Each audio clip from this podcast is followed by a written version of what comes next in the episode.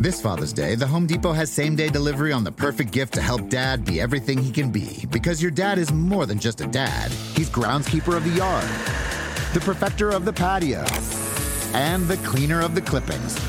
Let the Home Depot help power dad's doing with the convenience and gas like power of Milwaukee cordless outdoor tools. Plus, get up to $150 off select Milwaukee tools. For everything dad is, find the perfect gift at the Home Depot. How doers get more done. Order select and stock items by 4 p.m., subject to availability.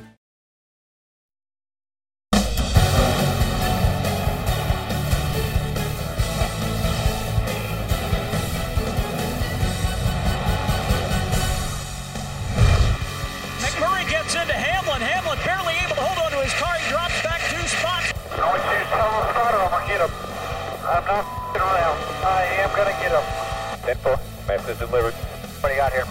I don't know. Second best car is what I got. How can I help you? I don't know, son.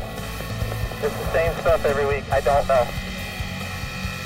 It's Tuesday, which means it is Scan All Day. Welcome into NASCAR America, everybody. Presented by Mobil 1. Carolyn Manno, joined by a pair of crew chiefs in Charlotte, Steve Letarte and Slugger Labbe. But let's get right to the news of the day, gentlemen. Joe Gibbs Racing has announced that Erik Jones will leave Furniture Row Racing to take over the number 20 Toyota for the 2018 season. Jones succeeds Matt Kenseth, who announced last week that he would not be returning to the team. And following the announcement, Marty Snider spoke with Erik Jones. Well, Carolyn, let's talk to the man of the hour. And before we get to a ton of questions, just congratulations. I mean, this is a long time coming. Did you ever dream that the day that you came into the you know program here at Toyota that you would be a Joe Gibbs Racing Cup driver? well, I, I didn't know if it was ever going to work out that way, but um, you know, definitely excited to be coming back to JGR. Um, they've done quite a bit for me over the last few years in the Xfinity side, and had a great relationship um, with Joe, you know, in, in that relationship. So just excited to be coming back, excited for the opportunity, and uh, looking forward to it. All right, let's drill down into some of the details. This weekend, when we were at Kentucky, you're like, I don't know what's going on. When did you kind of find out that this was going to be what would happen for next year moving forward? Well, it was pretty recently. Um, you know, at that point, I was trying to work through it, and, and it wasn't uh, until recently that I kind of really found out all the details. So um, I was just trying to focus on the 77 car, still trying to focus on the 77 car. Um, for the rest of this year, but uh, it was pretty recently that I found out about it. From what you understand, did Matt sort of coming out with the news maybe a little earlier than everybody expected kind of force the hand of this happening this week? Yeah, it definitely accelerated things some, um, you know, but uh, at the end of the day, it was uh, the announcement we had to make, and um, you know, excited to uh, finally just have it out there and, and, have it known, and and being able to uh, you know not having to uh, hold anything back now.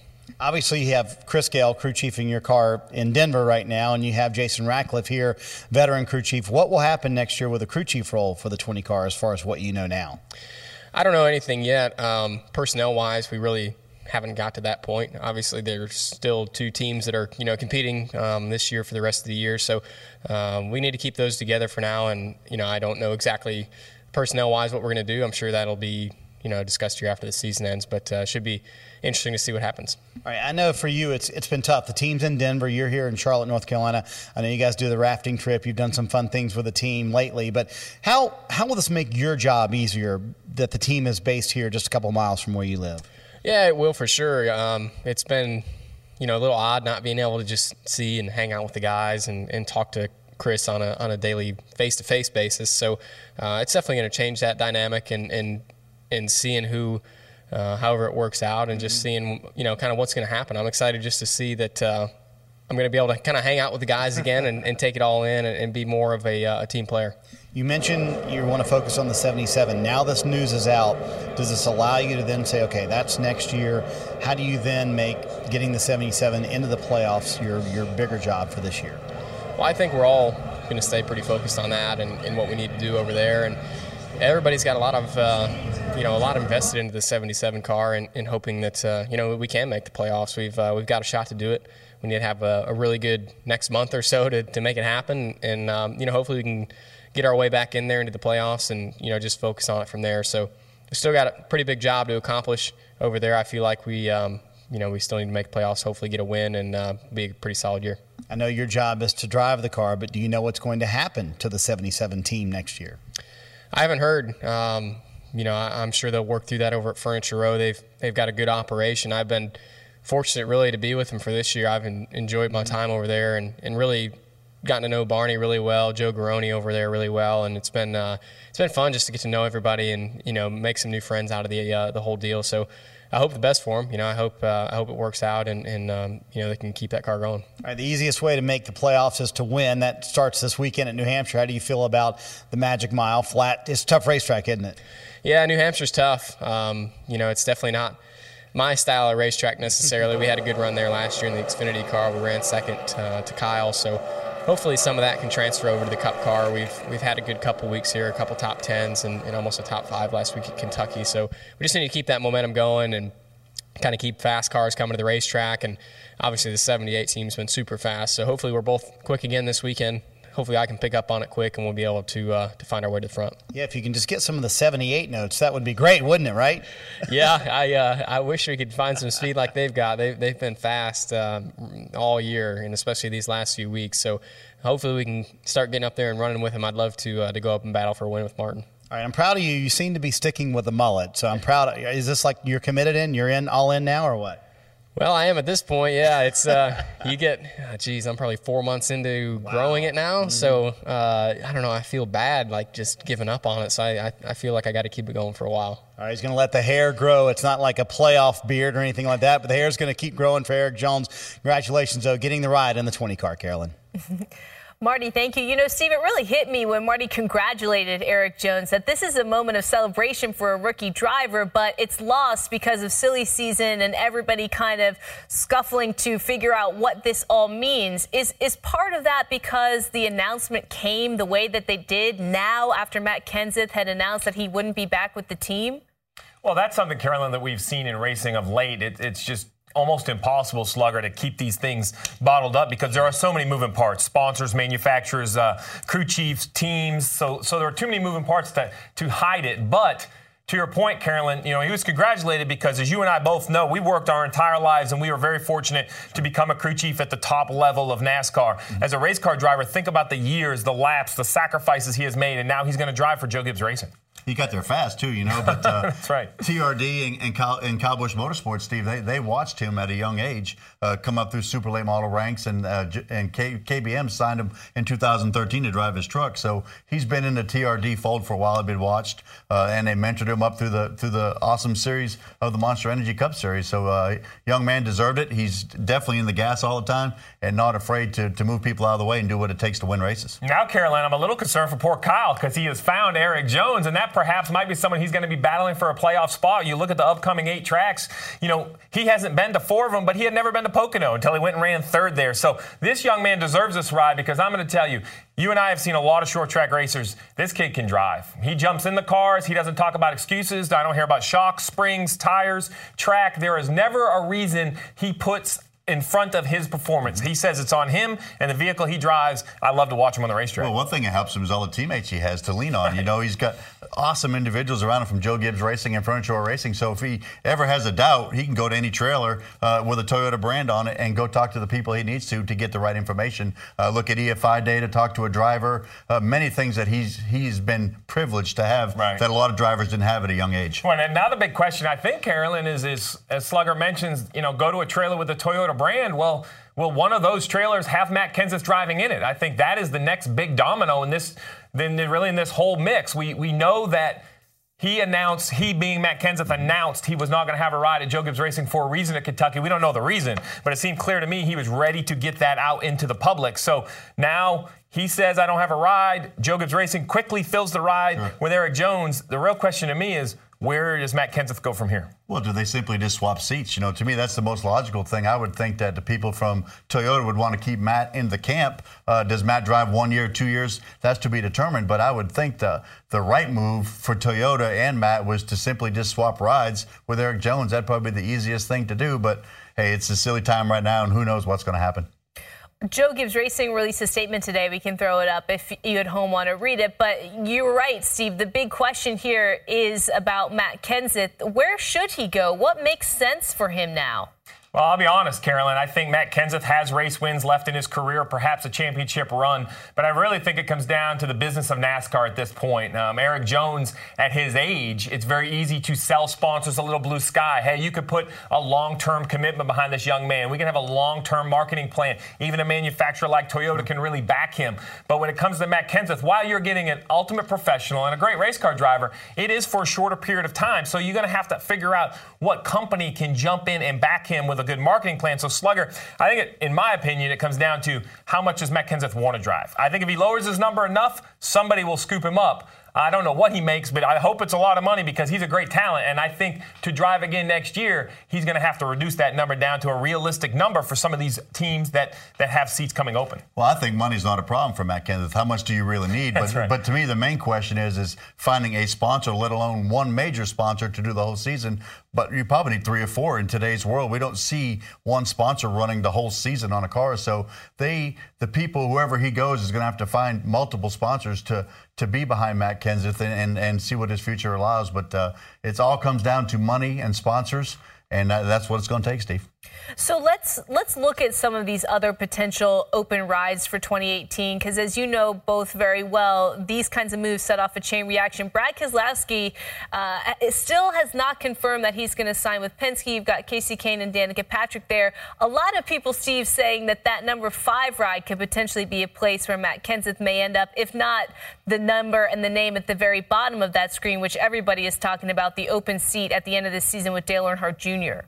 Well, it's interesting, Slugger, as we look. This seems to be a long list, but the number of teams represented up here and organizations is uh-huh. actually smaller because where Brad Keselowski, why his name is on this list, I think it's really just a footnote. Surely he's going to stay with Roger Penske. But then you look at Hendrick Motorsports. They have potentially two seats open. One for sure. The 88 we know is open. Mm-hmm. I think it comes down to what is the plan. If William Byron is the plan, I think in my mind, if I was, um, you know, Marshall Carlson, Rick Hendrick trying to make this decision, I would be calling Matt Kenseth for sure because I do believe that William Byron needs a year or two more in the Xfinity Series, and I think Matt Kenseth probably he? only needs to drive a year or two more. I think he does. I think that Daniel Suarez is the perfect example of a guy that is doing a good job, but it is an uphill battle. But then you talk potentially the five is on that list as well, and then you look at Stewart Haas. They have two numbers on that list in the 10 and the 41, and that seems to be purely a business decision. Well, it does. You know, it all depends how much Gene Haas wants to spend. I mean, he's got two F1 teams that cost a lot of money to race compared to NASCAR, and it just depends if you know if Kurt Busch and Danica Patrick will have a ride. Do they do they go from four teams to three?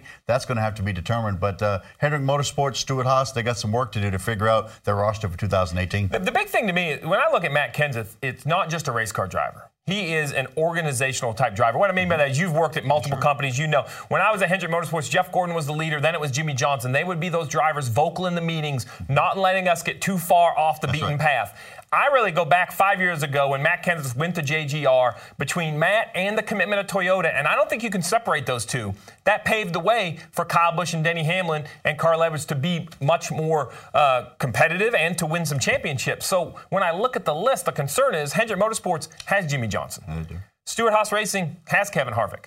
So either of those organizations, Matt Kenseth isn't going to be the guy. He's going to be at least the B guy in the in the in the series. Is that a role he's going to want to take? We'll have to see. All the, you know, like you said, financing. Where does Matt want to be? How long does he want to race? And uh, is it just a couple year deal to get through? Time will tell. But uh, Matt is definitely. I've been in meetings with Matt, and he's the guy that always brings everybody back to where they need to be. Because sometimes in these meetings you can get all over the place, different directions, and Matt is the voice of a lot of major organizations. But we'll just have to see, Steve, and. Um, the thought of Matt Kenseth being a second driver somewhere just doesn't make sense to me. Well, it would concern me if I was the A driver, Carolyn, because I can tell you one thing: Matt Kenseth. I don't care about his age. I don't care about his resume. I guarantee somewhere he has a big trophy case and it's not full yet. And I've seen him on the racetrack. He races for trophies. So does. wherever he ends up, he's going to push the other drivers in that organization for yeah, sure. and extra motivation can be uh, a very compelling thing. All right, still plenty more to get to today on the show. Only eight races left in the regular season, of course. So we're going to examine the drivers on the playoff bubble and which teams must change their strategy moving forward. Brad Keselowski did some finger pointing over the weekend. Was he right or was he out of line? We're going to discuss that with SiriusXM NASCAR Radio's Pete Pistone. He'll have his say. Plus, we're going to turn up the scanners and find out who Denny Hamlin was so fired up at this weekend in Scanall, Kentucky. All that and more next.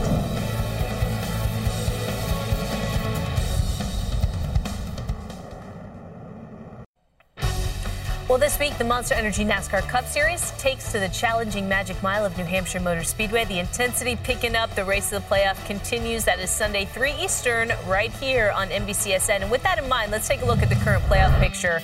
Drivers you see on the left have virtually assured themselves of a playoff spot due to their race wins. The focus is on those drivers on the right hand side. As it stands right now, Matt Kenseth holding that final spot by a mere seven points over Joey Logano. So, Steve, this is complicated, and the fans really deserve a breakdown of, of what we're looking at right now and what we could see over the next couple of races. Where do you want to start here on this right hand side? Well, I think, Carolyn, you had a pretty good head start, which is 1 through 10. Forget about them. Erase them. For the next eight weeks, they're running for some playoff points, but I don't think that really is a priority for the fan. It's going to be who is even in the playoffs. And Slugger, I don't know where you stand, but I think Kyle Busch and Chase Elliott have done a very good job positioning themselves where even in a few more winners, those two make it through. I agree. You know, Chase Elliott had a terrible month of June where he had terrible finishes, and he's still 89 points to the good. So I agree. Kyle Busch and Elliott, they're locked in. Yeah, so then it goes down to really the next two in line, which is Jamie McMurray, Denny Hamlin. I know, much like me as a crew chief, you love the numbers. I think yeah. he actually has, has been in the garage longer than I have, so he loves the numbers a little more. So what's your opinion, McMurray and Hamlin? Well, McMurray, they, they got to get going. You know, Pocono was terrible for him. He, he, he struggles at Watkins Glen.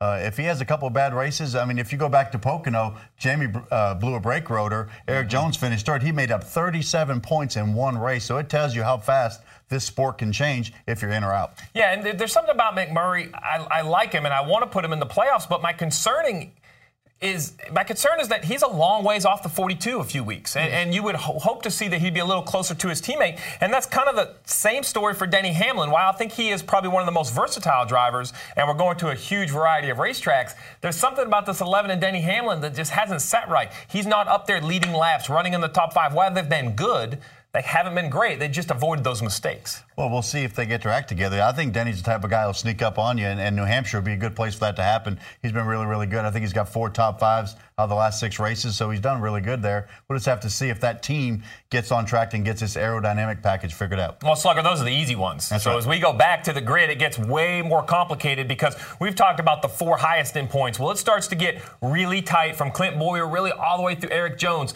So the first guy I think we have to discuss is the man in the honeymoon, Clint Bowyer. First year with Stewart-Haas Racing, and and Dale Jarrett and I had this conversation a couple weeks ago not the smooth ride I was expecting out of the 14 this year. Well, they've definitely made gains, you know, from where they were with Stewart. But you know, Clint has done really well. He's got some second place finishes, come really close. But second place finish is not going to get him where he needs to be. He needs to get to victory lane. Him and Mike Bugarewicz are doing a heck of a job for being uh, together t- for the first year. Come a long way, but just have to see uh, how he does this weekend at Loudon. I think Loudon is going to be key for a lot of drivers. They're counting on Loudon to do really well, like Hamlin, Kenseth, and Bowyer. Those are really good tracks uh, New Hampshire, really good track for all three of those drivers. We'll just have to see who gets victory lane. I was trying to figure out what was the key track, and unfortunately, the key track is the same as you mentioned That's for right. a lot of these drivers. Clint Bowyer, I like the smile I see on his face. I like that he's disappointed with seconds. I agree he has to go to victory lane. And now it comes down to the full blown question marks. The 20 of Matt Kenseth has baffled me the entire season. Yes. Uh, I expect more out of the, the, the past champion, out of the two time Daytona 500 winner, while he's currently seven above the cut line.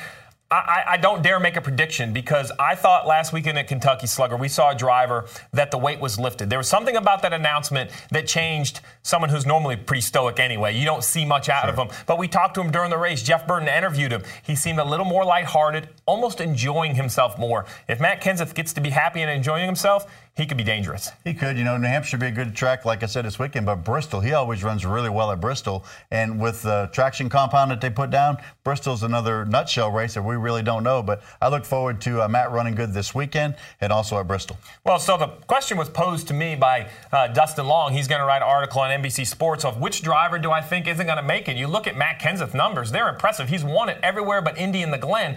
And those are recent wins. New Hampshire, Pocono, you know, Michigan. You mentioned Bristol. Man, I've chased that guy around Bristol before. It's not too. that much fun. I, I have my biggest concern for the driver that's seven points below the cut line, that's Joey Logano. Something happened at Richmond when they won that race and it was taken away.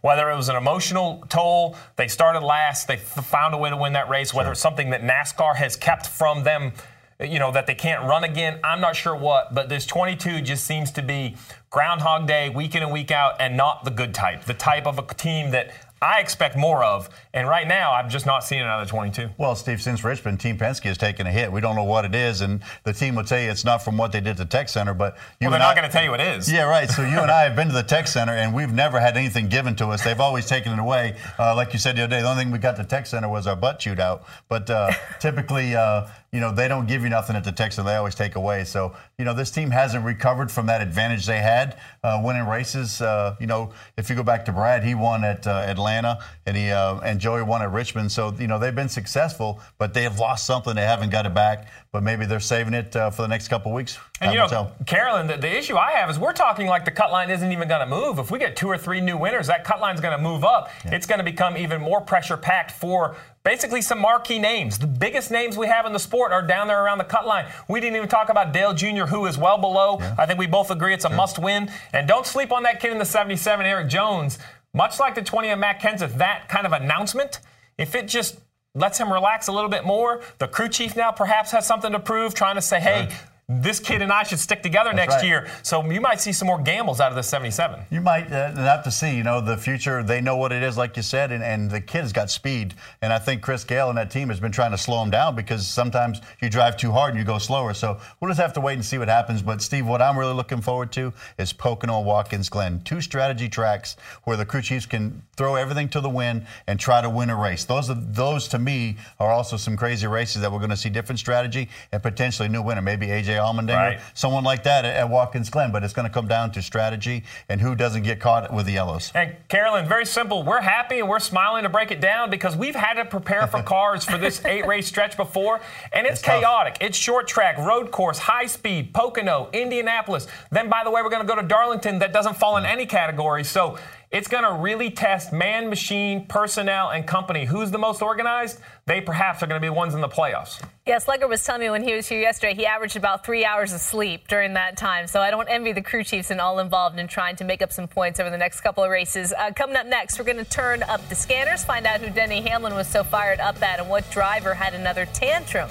Scan all Kentucky coming your way next.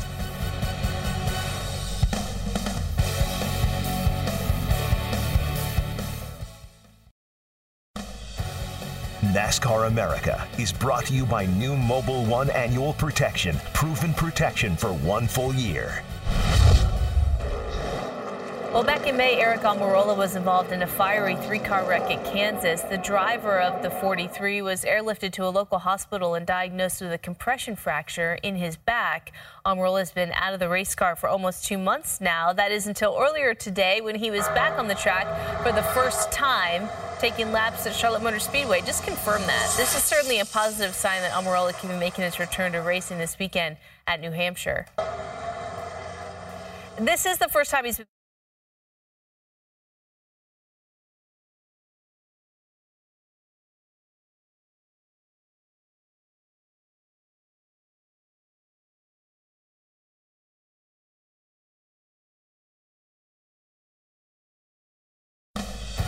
NASCAR America is brought to you by new Mobil 1 Annual Protection, proven protection for one full year.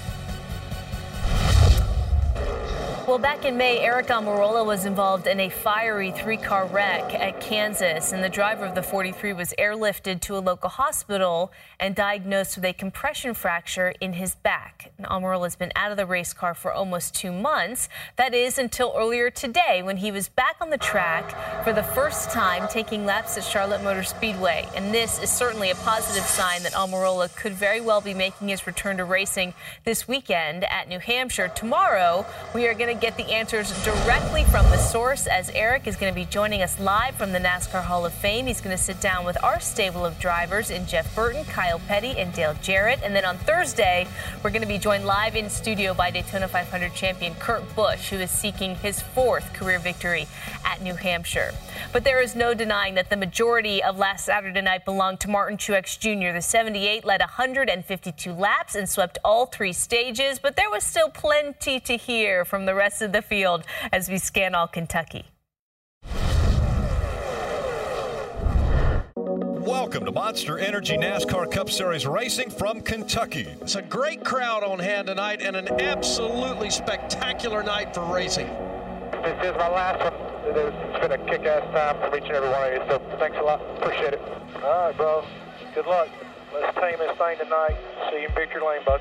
Cool, buddy. Have a good night there, guys. Go get them. Show them what we got. We're a championship caliber team, championship caliber driver. Let's uh, let's show them why tonight. Yes, sir. Thank you guys for all the hard work this weekend. Tim four man, drive the crap out of that thing today. Will do.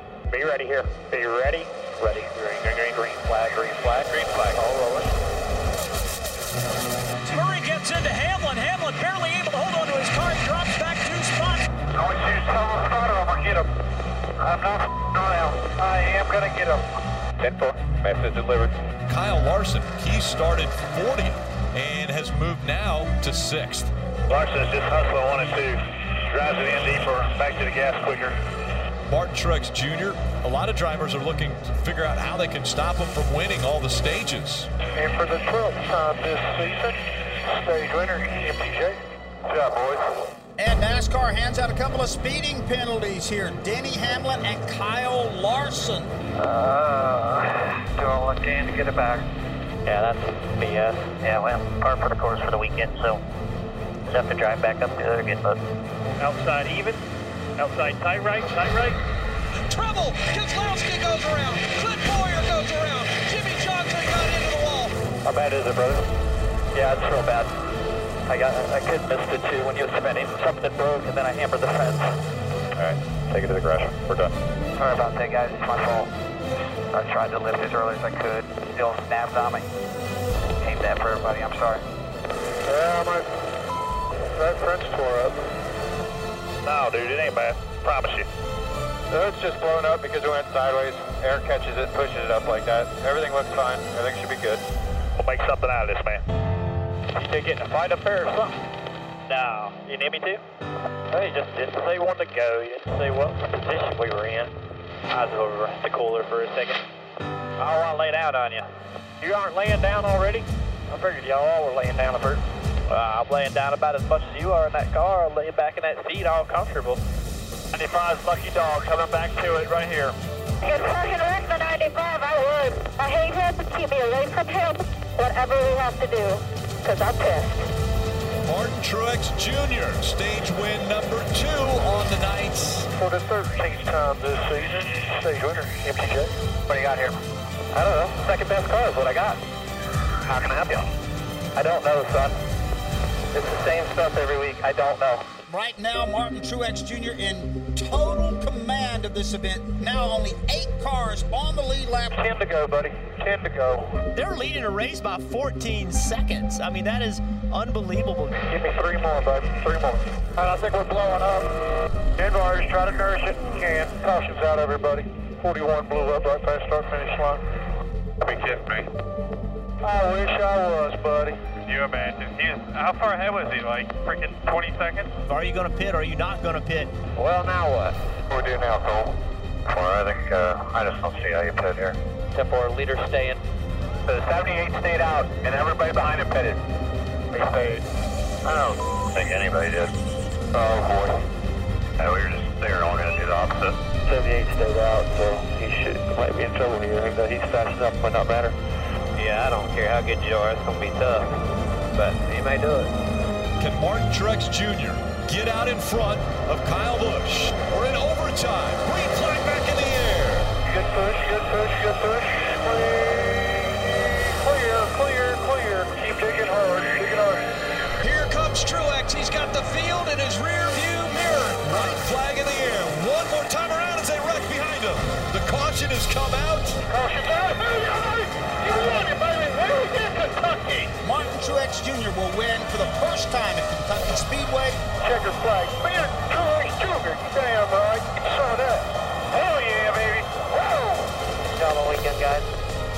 78 was still a little bit better than us, but definitely second best. Yeah, Ford, we got some work to do. All of us do to catch him. Let's take him to the woodshed, bud. Good job. Unbelievable. You guys are the best, man. Ain't no question. Thank you. Well, Slugger, that was the full range of emotions. Yeah, but I would hate to be in Cole Pearn's seat. I agreed with the call to stay out, Mm-hmm. but I also agreed with Chase Elliott that I didn't think the 78 had a chance on old tires. He proved me wrong. What a great race car. It was, you know, not many people had faith in, in Martin Truex winning that race, but to me, the key thing was Chad Johnson. We have a lot of work to do to catch that 78 team. They, they made a statement at Kentucky, and, and teams have a lot of work to do to catch up. We've got one more of the sports voices to hear from up next. We're going to be joined by Pete Pistone of Sirius XM's The Morning Drive. We'll get his take on the big news of the day with Erik Jones and what it means for some of the open rides next season. Plus, were Brad Keselowski's comments Saturday night out of anger or out of line? Pete on all of that and more next.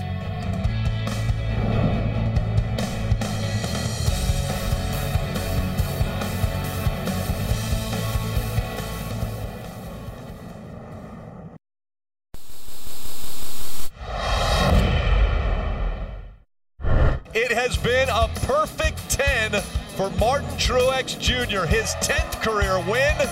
It will come at Kentucky. Bailey Walker, Jack Man for Martin Truex Jr.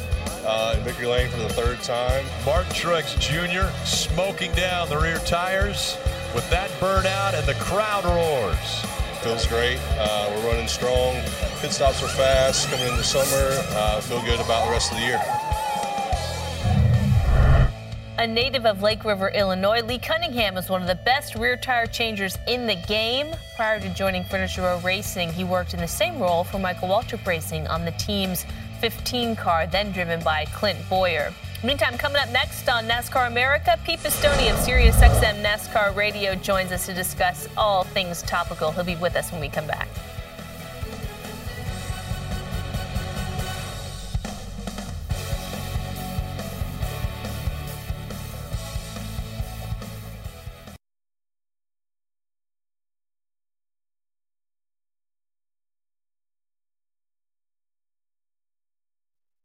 NASCAR America is brought to you by SERVPRO, like it never even happened.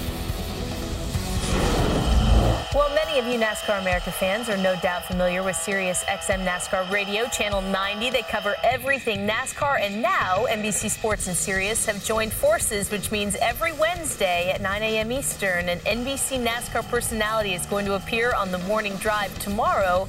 That honor goes to the mayor himself, Jeff Burton. And with that, we welcome in the co-host of the morning drive, Pete Pistone. Pete, we're so glad you're here. We've got the poll question running, which is Does NASCAR need to make changes to the Monster Energy Cup car? You can head to SiriusXM NASCAR on Twitter to vote. Use the hashtag TMD NASCAR as we get the conversation going. We'll get back to that in just a little bit. Let's start, Pete, with the news of the day. What was your reaction to the announcement from JGR that Erik Jones is going to take the 20 ride? Well, not exactly breaking news, Carolyn, because I think this is what we all expected to happen, but they made it official today. So now we know the first domino, if you will, of silly season is is on. We've got Erik Jones in the 20. So I, my question is twofold. One, what happens to Matt Kenseth for next year? And two, what happens to Matt Kenseth for the rest of this year? Is there such a thing, Steve? I'll ask you. You're the crew chief. As a lame duck driver, he knows that he's not going to be back with that team next year.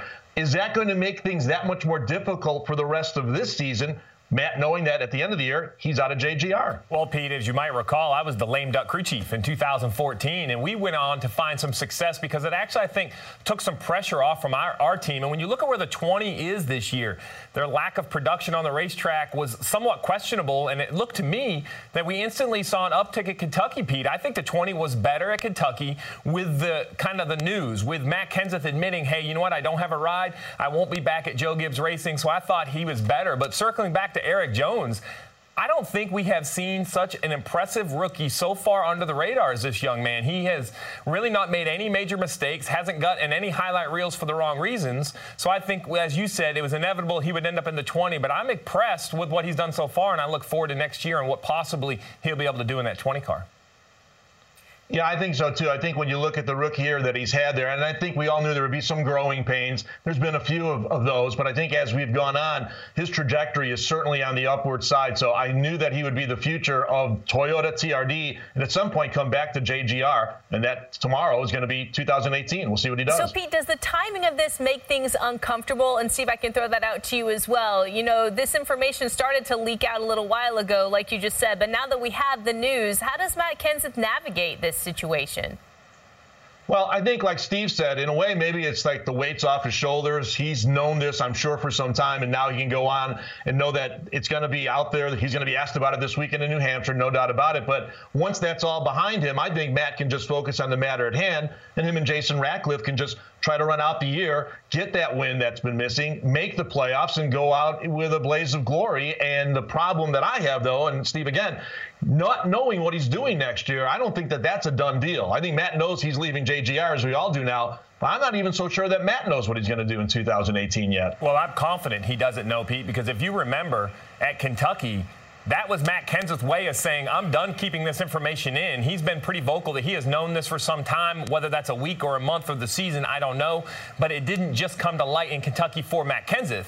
He just put it in the news for everyone else, Carolyn. So I think when you talk about moving forward, this was Matt Kenseth's way last weekend of saying, okay, enough's enough, guys. I have to look at 2018. I know you guys have a plan, and this might not fit in your timetable, but I'm going to go ahead and let the cat out of the bag to see if my phone starts to ring.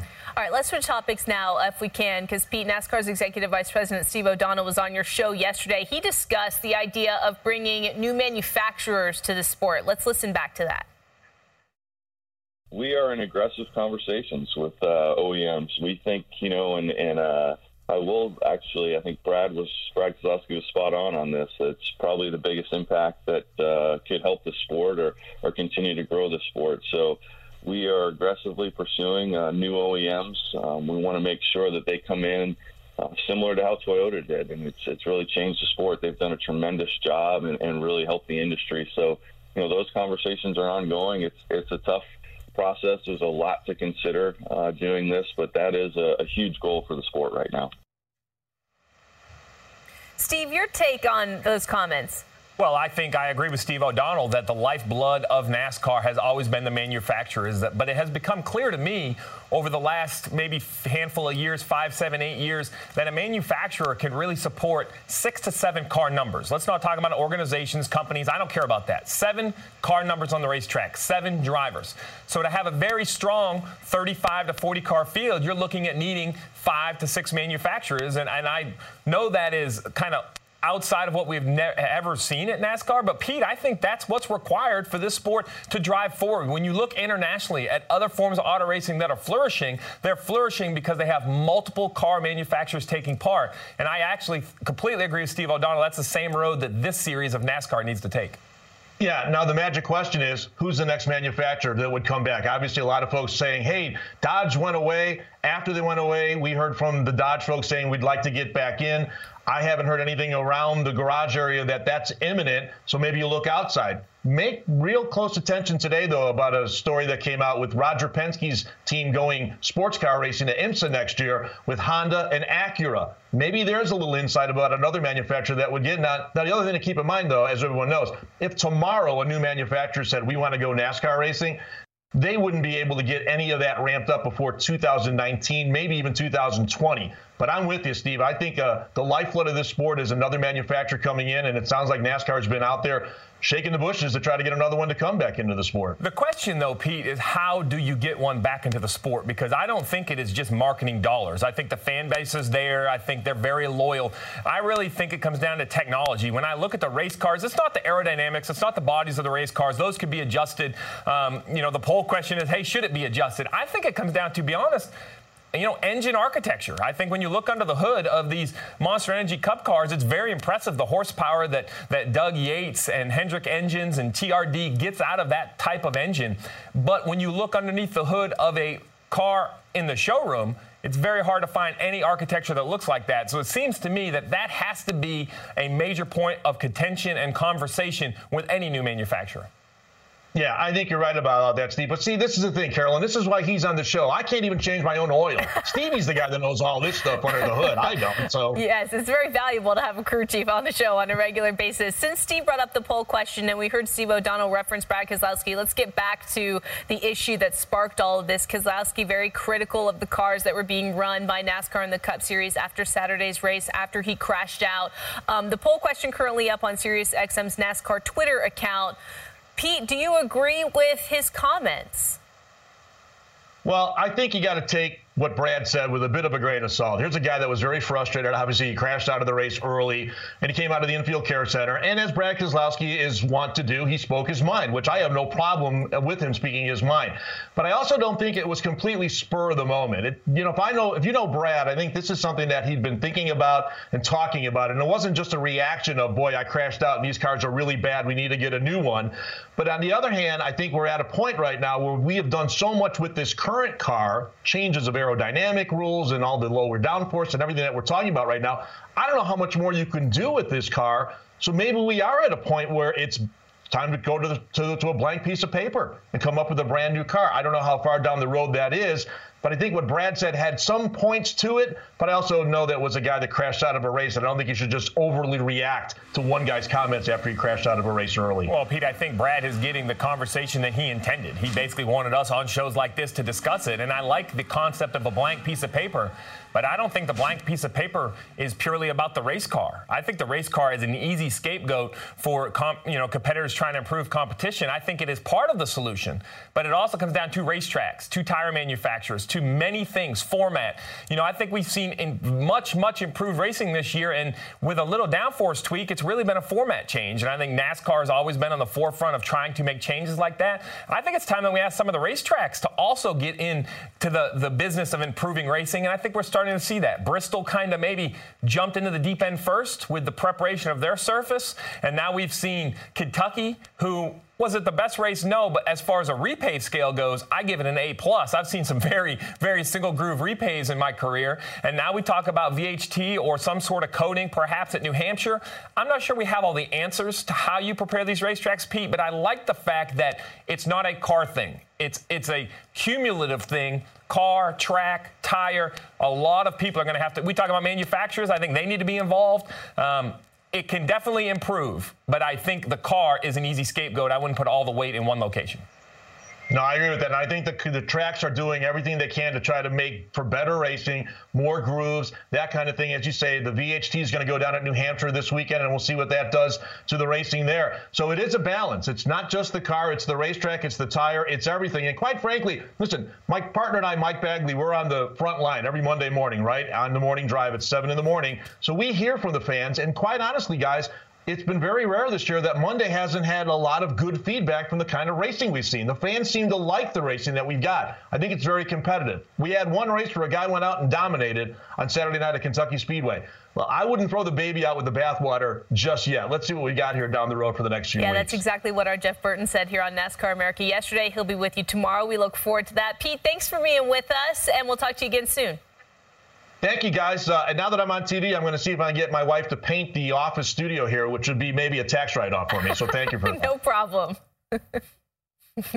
and don't forget to keep voting on the poll. Head to SiriusXM NASCAR on Twitter or use the hashtag TMD NASCAR. You can make your voice heard there. Don't forget, Thursday on NASCAR America, Daytona 500 champion Kurt Busch will be live in studio with us. But coming up next, we'll hit up the social steam, which includes a baby burnout. We'll explain what that is next.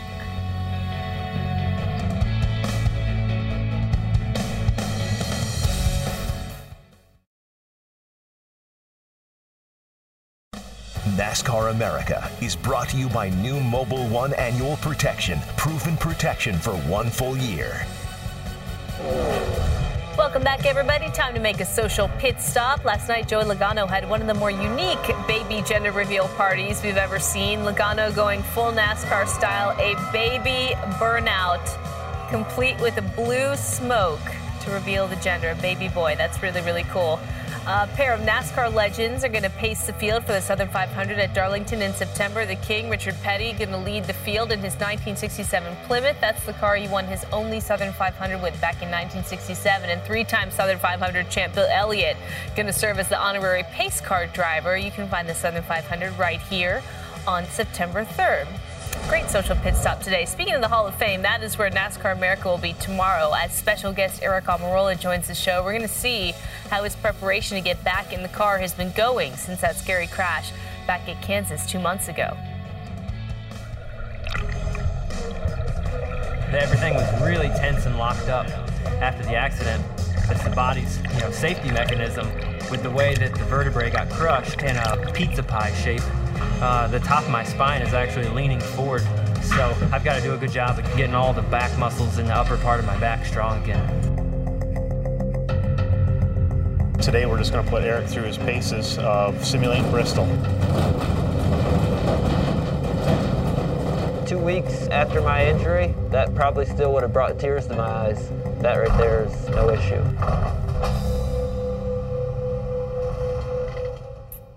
Steve and Slugger seems like he's doing great, and I know we're going to find out tomorrow uh, just how well he is as he prepares, in theory, to get back in the car this weekend.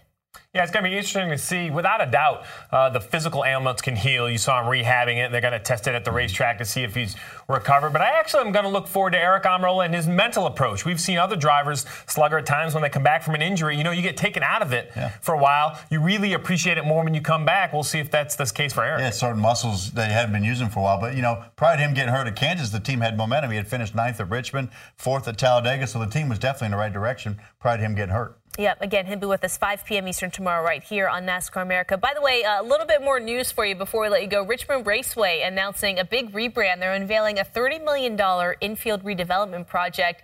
It's going to include a bunch of different things: a new Cup Series garage with a fan viewing walkway, and fans are also going to be able to watch cars complete their runs through inspection stations in the new infield. This is pretty great. All the improvements going to be launched basically during the track's first NASCAR playoff weekend in September of next next season. I wonder if those crew chiefs are going to be happy about fans getting the opportunity to watch what's going on in those inspections. I, am not a fan of open garage, but it's great for the fans. But the sneaky photographers, Steve, as you know, that take thousands of pictures of everyone else's race car, so you can kind of get a behind-the-scenes look uh, like the race fan is. But uh, it's great for our sport. You know, uh, when we go next year to Vegas as the opening race, they get the Neon Garage. Second race at New, uh, Richmond, like we are talking about, Steve. Open forum again for the fans. It's great for our sport. Yeah, I think this all started with the flagship track, Daytona, where there are huge improvements uh, a year ago, well, two years ago now.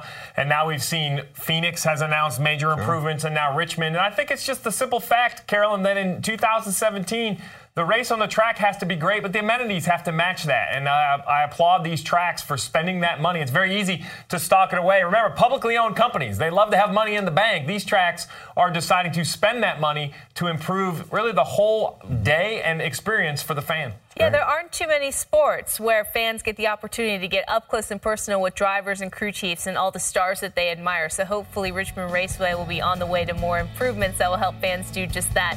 That is all for NASCAR America. We are back again tomorrow at 5 p.m. Eastern, though, from the NASCAR Hall of Fame. Again, our special guest, Aric Almirola. For all the latest news, you can always log on to NBCSports.com slash NASCAR. We will see you tomorrow. Have a great rest of your evening. We'll check you out at 5 p.m. Eastern on Wednesday. This Father's Day, the Home Depot has same day delivery on the perfect gift to help dad be everything he can be. Because your dad is more than just a dad, he's groundskeeper of the yard, the perfecter of the patio, and the cleaner of the clippings. Let the Home Depot help power dad's doing with the convenience and gas like power of Milwaukee cordless outdoor tools. Plus, get up to $150 off select Milwaukee tools. For everything dad is, find the perfect gift at the Home Depot. How doers get more done. Order select and stock items by 4 p.m. subject to availability.